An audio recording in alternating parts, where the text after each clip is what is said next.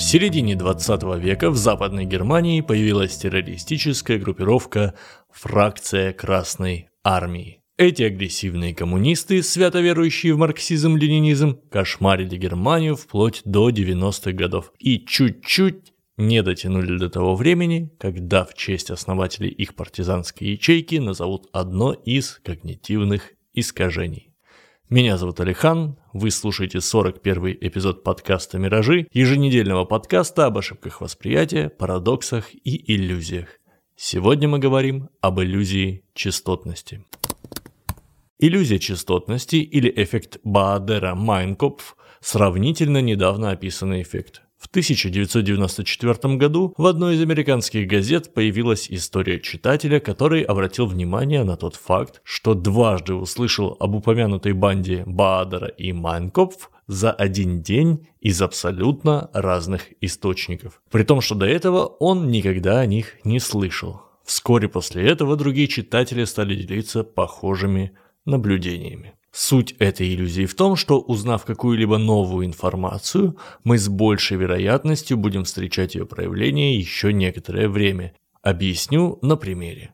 Допустим, вы пришли в автосалон, где вам разрекламировали электромобили и рассказали, что у таких машин зеленые номера. Вы решили повременить пока с покупкой и отправились домой. Но вот черт, на каждом углу вам попадаются электрические машины и те самые пресловутые зеленые номера. Или вот, например, вы услышали интересную песню, зашазамили ее, нашли в интернете и добавили в свой плейлист. И вдруг обнаруживаете, что эта песня играет из каждого утюга. Иллюзия заключается в том, что нам кажется, что стало больше машин или что песня стала играть чаще. На самом же деле изменилось только наше представление, наше внимание. Мы просто стали замечать то, чего не замечали раньше.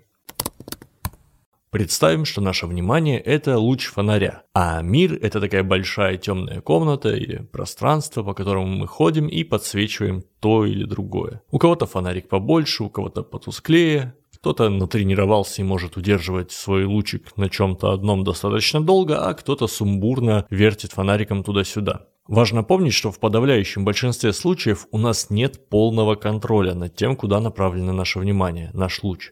Если рядом с нами неожиданно разобьется стакан или проедет мотоцикл, то наше внимание автоматически на них переключится. Одним из таких внешних факторов, влияющих на то, куда мы светим своим фонарем, это время, новизна.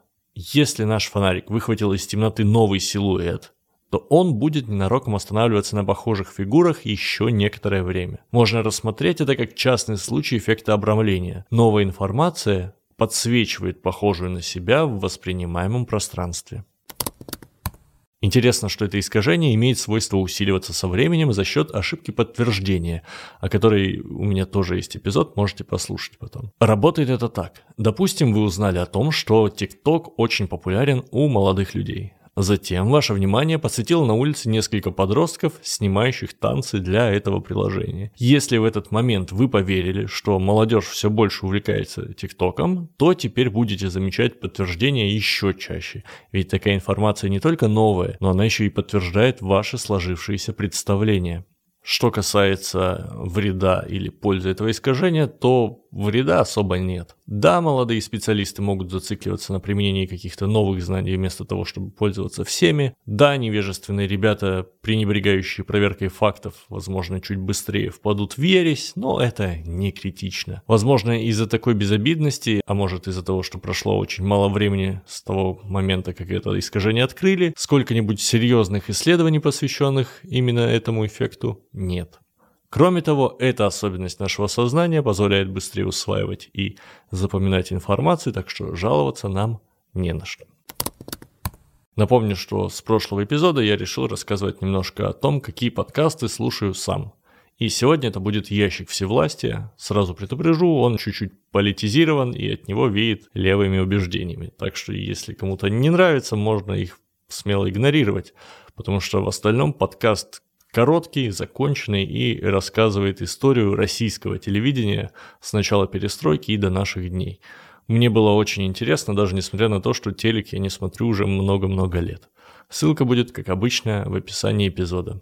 Это был подкаст о когнитивных искажениях «Миражи» и я, Алихан. Спасибо, что дослушали до конца. Если считаете, что этот подкаст полезный, обязательно ставьте ему лайки, пишите комментарии там в Apple подкастах и делитесь в своих соцсетях. Мне будет очень приятно, а те, кто уже это сделал, большое вам спасибо. За сим прощаюсь, будьте объективными и всего вам доброго.